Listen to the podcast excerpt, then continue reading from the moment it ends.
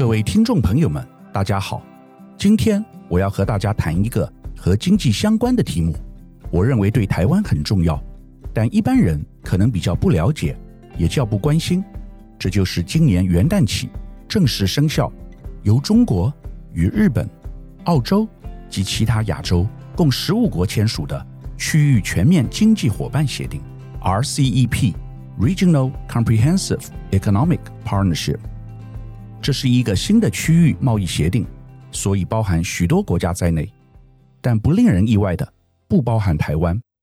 一方面，由于台湾是全球外交及经贸的孤儿；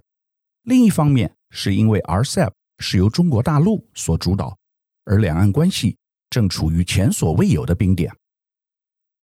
RCEP 为什么那么重要？因为它是全球最大的区域贸易协定，区域内的成员。及国内生产毛额 GDP 占全球百分之三十，不止超过欧盟的规模，也比北美自由贸易协定 NAFTA 来得更大。如果 RCEP 能够运作成功，将在二十年内削减几乎所有进出口货物的关税，终极目标是调降成员国间关税百分之九十，并且建立智慧财产权与电子商务的共同标准。RCEP 非常有利于亚太地区的贸易发展，并且同时扩充中国在亚太地区的影响力。但这对于美国来说却是不利的。美国不但在这个协议中被排除在外，未来在亚洲地区的主导地位可能也会降低。事实上，美国原本积极参与亚太贸易，并且主导成立跨太平洋伙伴贸易协定 TPP。但这一切都被美国前总统川普破坏了。川普认为 TPP 破坏了美国经济发展，削减美国劳工工作机会，因此于二零一七年退出 TPP。之后，TPP 改由日本接手，改名叫做 CPTPP 跨太平洋伙伴全面进步协定。去年，中国和台湾几乎同时宣布申请加入 CPTPP。事实上，是中国先申请加入，让台湾措手不及。因为我们原来以为中国已经有 RCEP，应该不会再想要加入另一个区域贸易协定。殊不知，这种贸易协定是多多益善，加入越多，越能够广结善缘，互蒙其利。由于 CPTPP 是由日本主导，而日本和台湾友好，在日本的积极鼓励下。台湾于中国递交申请的六天后，也跟着申请加入 CPTPP。将来是否能像 WTO 一样，中国和台湾两边都同时获得许可加入 CPTPP，很难说，但几率很低，因为这代表台湾也必须将贸易的大门同时对中国大陆开放，这才是自由贸易协定的精神。RCEP 将在二十年内削减几乎所有进出口货物的关税，对于台湾影响很大。由于高科技电子产品多半没有很高的关税，因此 RCEP 对于台湾传统产业的冲击比较大。我国资通讯产品因资讯科技协定而享有出口零关税，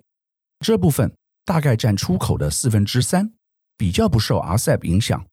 但是出口到 RCEP 国家，约占四分之一的传统产业，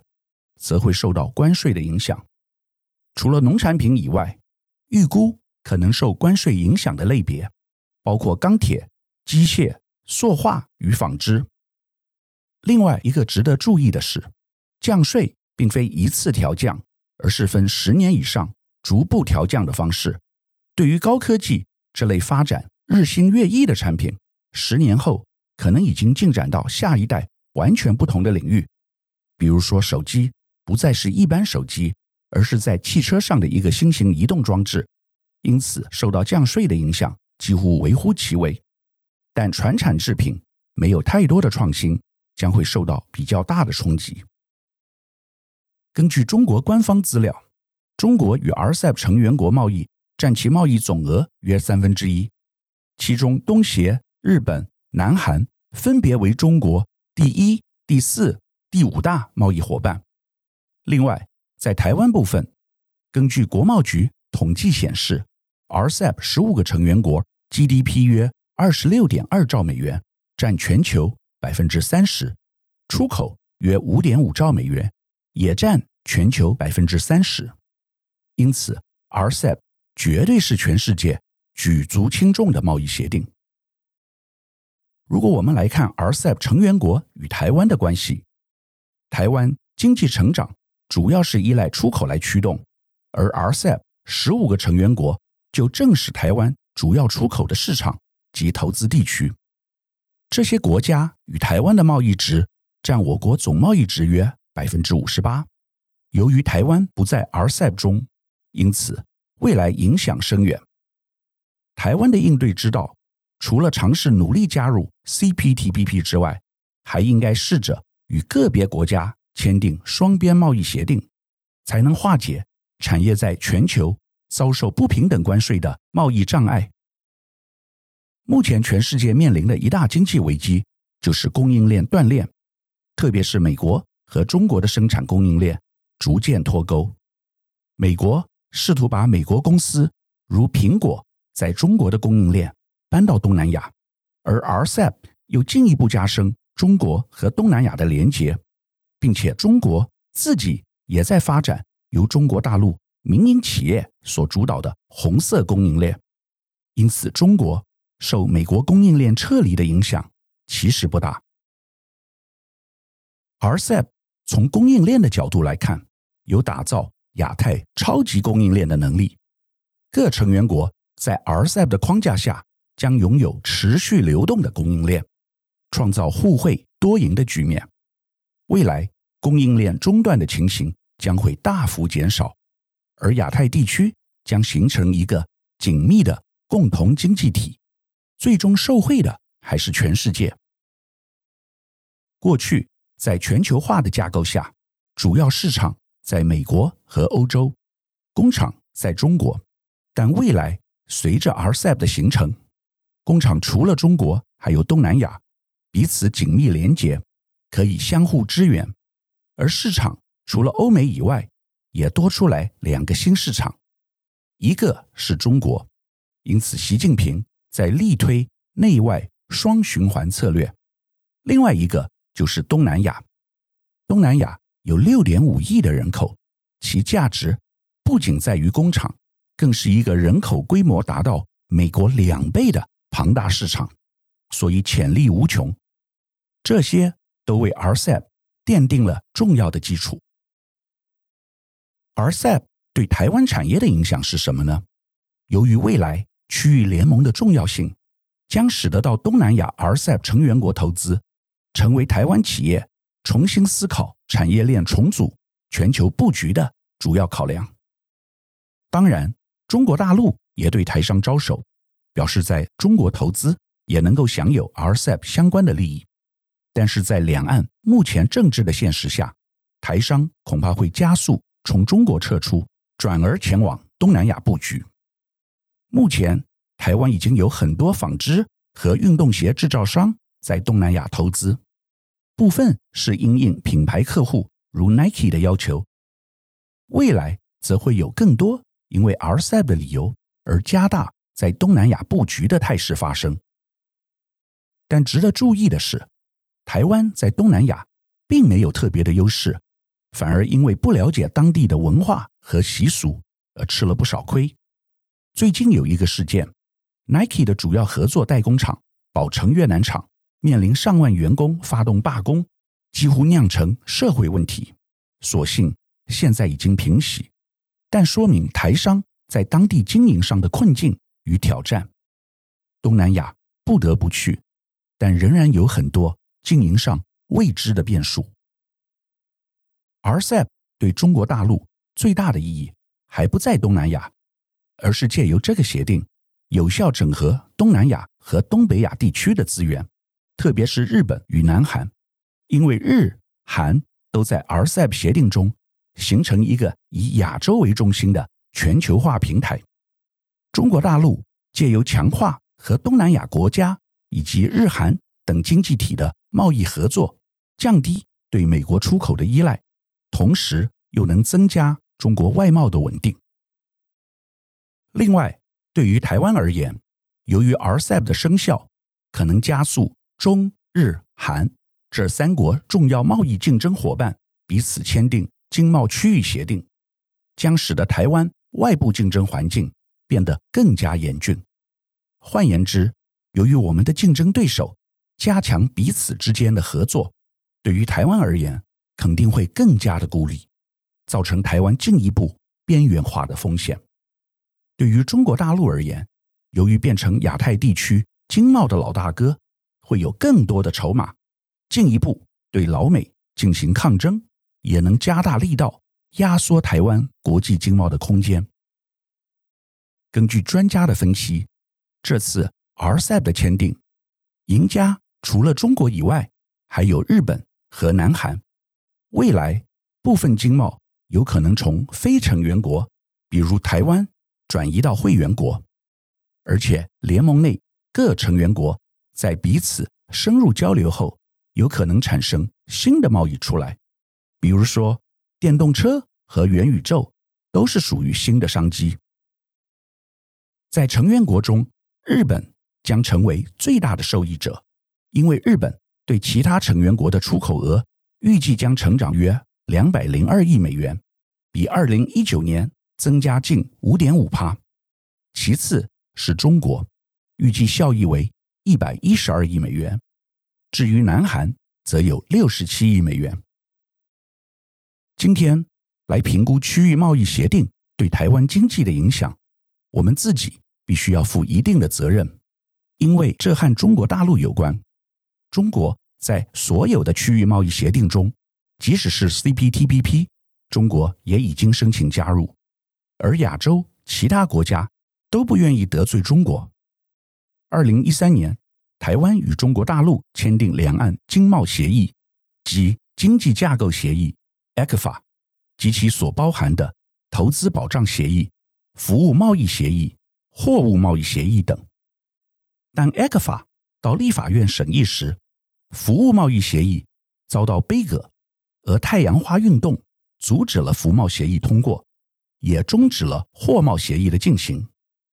其实，二零一三年六月，两岸 ECFA 签署后，台湾马上就和纽西兰及新加坡谈妥了双边自由贸易协议草案。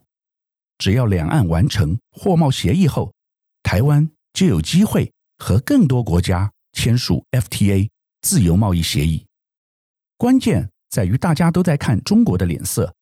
只要中国和台湾有贸易合作的协议，那其他国家和台湾的贸易协议等于是水到渠成。但今天再讲这些已经太晚，在中国反对两国论的情况下，没有两岸 ECFA 作为基础的台湾，不可能与任何非邦交国签订 FTA，因为这些国家。均为中国的邦交国，而且台湾要进入 RCEP 已经不可能。即使要进入 CPTPP，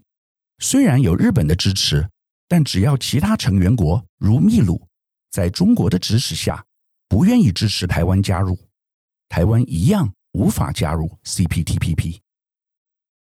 各位可能会觉得很好奇，假如中国大陆因为 RCEP 在亚太地区影响力实力大增。而美国日前又退出 CPTPP，那么将来中国是否就可以在亚洲称王？答案是不一定，因为美国现在又在积极推动印太战略。印太战略包含四个国家：美国、日本、澳洲和印度，有一点把太平洋包围起来的味道。大家都知道，中印都是十四亿人口的大国，龙象相互竞争。彼此并不友好，前年还发生军事冲突。至于澳洲，原本和中国的关系不错，但去年关系也闹僵，彼此互相贸易制裁。至于日本，就更不用说了，中日本来就有历史仇恨的情节，中国的崛起对于日本在亚太地区的地位绝对有不利的影响。因此，日本加入美国印太战略联盟。可以联美制中。美国的印太战略只是一个大架构，另外还有一些其他联盟整合其他国家的资源，比如去年联合美国、英国和澳洲签订三方安全协定 （AUKUS），由英美协助澳洲打造核子动力潜艇，目的是为了增强美军在印度洋地区的军事震慑力。配合印太战略，美国近期又推出一个全新的印太经济架构。根据美国商务部长雷蒙多表示，印太经济架构是美国针对贸易便利化、科技标准、供应链韧性与数位安全的全新主张，希望加强与亚洲国家的关系。有趣的是，雷蒙多又表示，美国暂时无意加入 CPTPP，只希望积极启动印太经济架构这种有针对性的合作。为什么呢？因为这样的区域协定不同于以往谈市场开放、关税优惠的传统区域贸易协定，而是针对供应链整合与资讯交流。从这里可以看出，美国有一定程度的私心，他不一定想开放自己的市场，只想先解决现在全球最头痛的问题，也就是供应链短缺，希望透过供应链整合，能协助解决。美国车商如通用汽车晶片短缺的问题，台湾在印太经济架构中当然扮演重要的角色，因为我们是全球半导体制造的大国，对美国短期来说有商业上的帮助。但我们不要太高兴，因为就长期来看，美国仍然是以扶植本土半导体厂商如 Intel 为优先考虑。以上是我为各位介绍。RCEP 的内容，本周的题目稍微比较艰深，但对于台湾未来十年非常重要。各位一定要知道其影响力，并且提早应应，做好准备，否则自我感觉良好，在股市节节高升的情况下，不觉得有什么危机，未来迟早会温水煮青蛙。希望大家都能平安无事，早日转型成功。以上是本周我为您分享的趋势，感谢收听奇缘野语。如果喜欢我的分享，希望大家能够订阅、下载，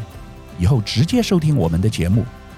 另外，如果您想要留言与我分享您的心得，或是想要听什么样的新闻分析，欢迎到我们的脸书智门 Smart Gay 留言，或是私讯给我。欢迎大家推荐给你的亲朋好友们，邀请大家一起收听。那我们下集再见喽。拜拜。